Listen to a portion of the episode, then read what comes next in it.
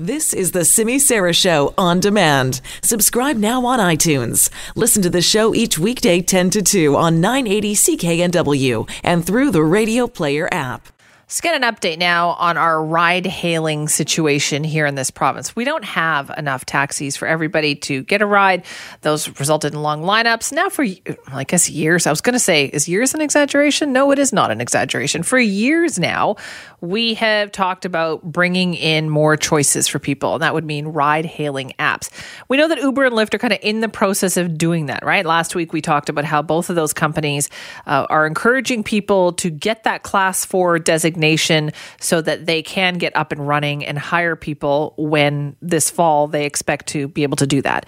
But there is a company that kind of has been doing this already. It's called Kater.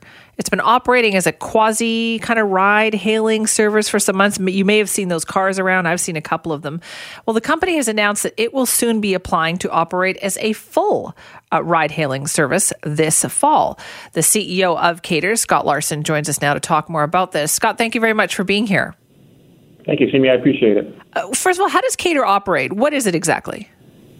So right now we operate as a uh, as a hybrid model, which is a combination of a service licensed under a taxi model because that's the only way that we could officially launch here earlier this spring.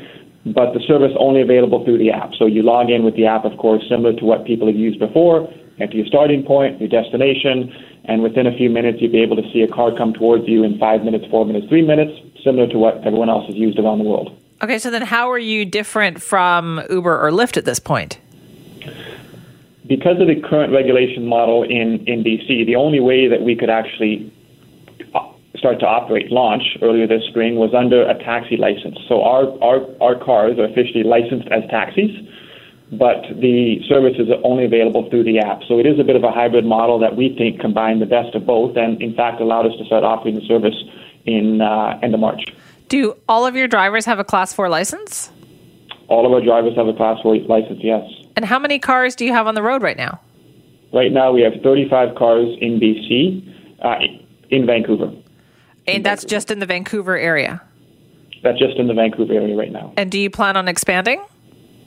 Well, we plan on, on being part of the ride hailing service as it gets uh, rolled out later this fall. So this is the key thing that we announced earlier today, which is we're going to be expanding our model. It was always it was always the vision, but we're making it uh, we're making it formal today, which is we're going to keep our 35 cars operating in Vancouver that we already have, and we're going to be part of the ride hailing process as it gets rolled out later this fall. Now, Scott, how are you allowed as caterer to pick and choose which taxi regulations then that you follow? Like normal taxis would also, you know, be able to pick up people on the street. How can you choose not to do that?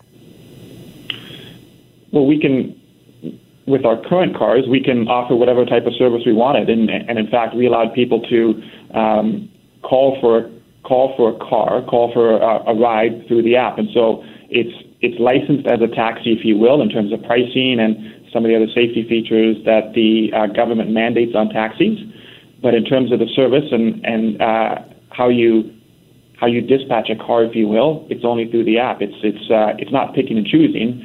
It's it's providing the best service that people are looking for. So, are you saying then there's no actual regulation that says, oh, you have to also be available to pick up people on the street?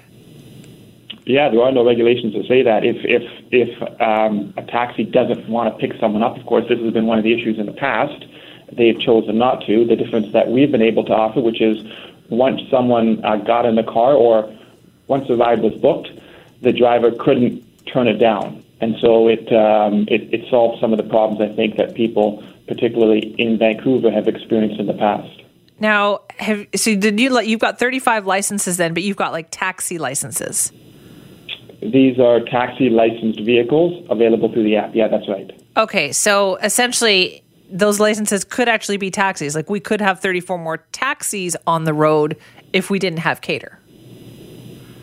Well, I think the government might be looking at the number of taxi licenses that they're going to have here in the Lower Mainland. That's a separate conversation. A part of that.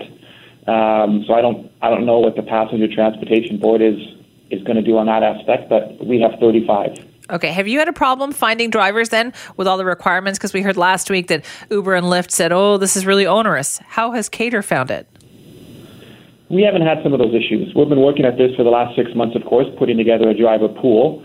Uh, I know I've heard some of those reports from, from other people saying that they find this too onerous and class four and all the rest of it. We, we support it, to be honest. Anything that improves safety for passengers is a good thing. Uh, anything that um, you know provides a better experience, and in our opinion, both for driver as well as passenger, is a good thing. So we haven't we haven't had some of those issues that other people are talking about.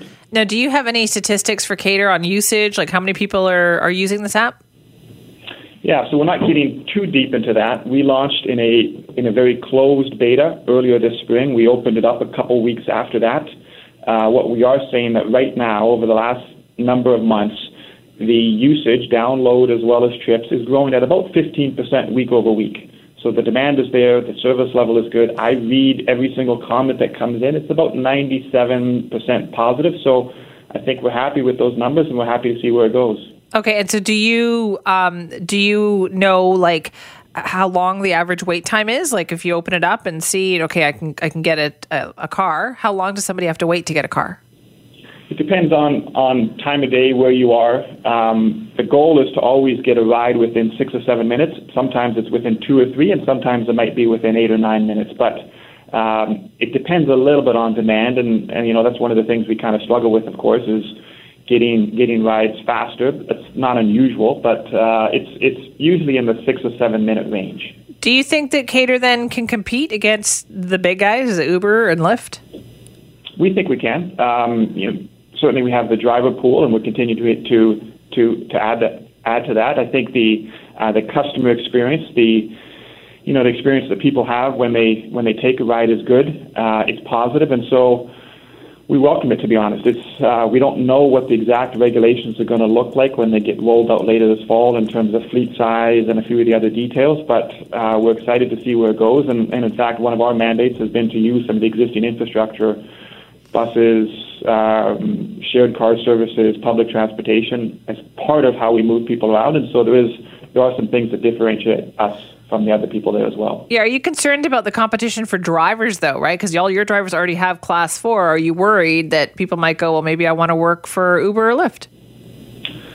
Well, if there's demand there, if if there's demand there, then I think drivers will sign up, and you know if they need to get the class four, they'll get it, and if they if uh, if there's demand for people wanting to get rides home or go from point A to point B, then for sure drivers will go through the time it takes, which isn't really that onerous. It's it's you know it's a couple hundred dollars and you have to take a test, but people will get it in order to uh, add this to their income and and and be part of the gig economy. I don't I don't think it's it's reasonable to say that uh, class four is going to kill ride hailing. It hasn't in other jurisdictions.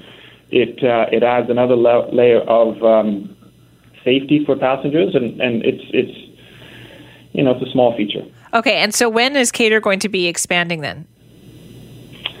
So the uh, the process that the government has laid out is anybody can apply for a license, a transportation network license in in uh, August, and then they will announce who who is accepted in September, and then any time after that, within a few weeks, anytime after that, the service can be started to roll out. So our plan here at Kater is to uh, be part of that process, apply certainly, and begin to provide service throughout the Lower Mainland as well as other parts of, of BC mid-fall timeframe. So it sounds like, though, Scott, like this whole landscape when it comes to ride hailing is going to change in the next couple of months pretty quickly. It's certainly changing, and it's it's overdue, in our opinion. It's overdue. We're excited to be part of it. We were we were glad that we were able to launch early this spring, and start to build up some market awareness and put together some of the data points that tech companies like us need. And uh, most importantly, of course, provide the level of service that that people are looking for. It is all going to change. It is all going to change this fall. I think companies are going to decide if they want to be part of it or not. Kater certainly will be, and so we look forward to that. All right, listen. Thank you so much for joining us. Thanks, Amy. I appreciate it. Yeah, I appreciate that. That's Scott Larson, the CEO of a company called Kater.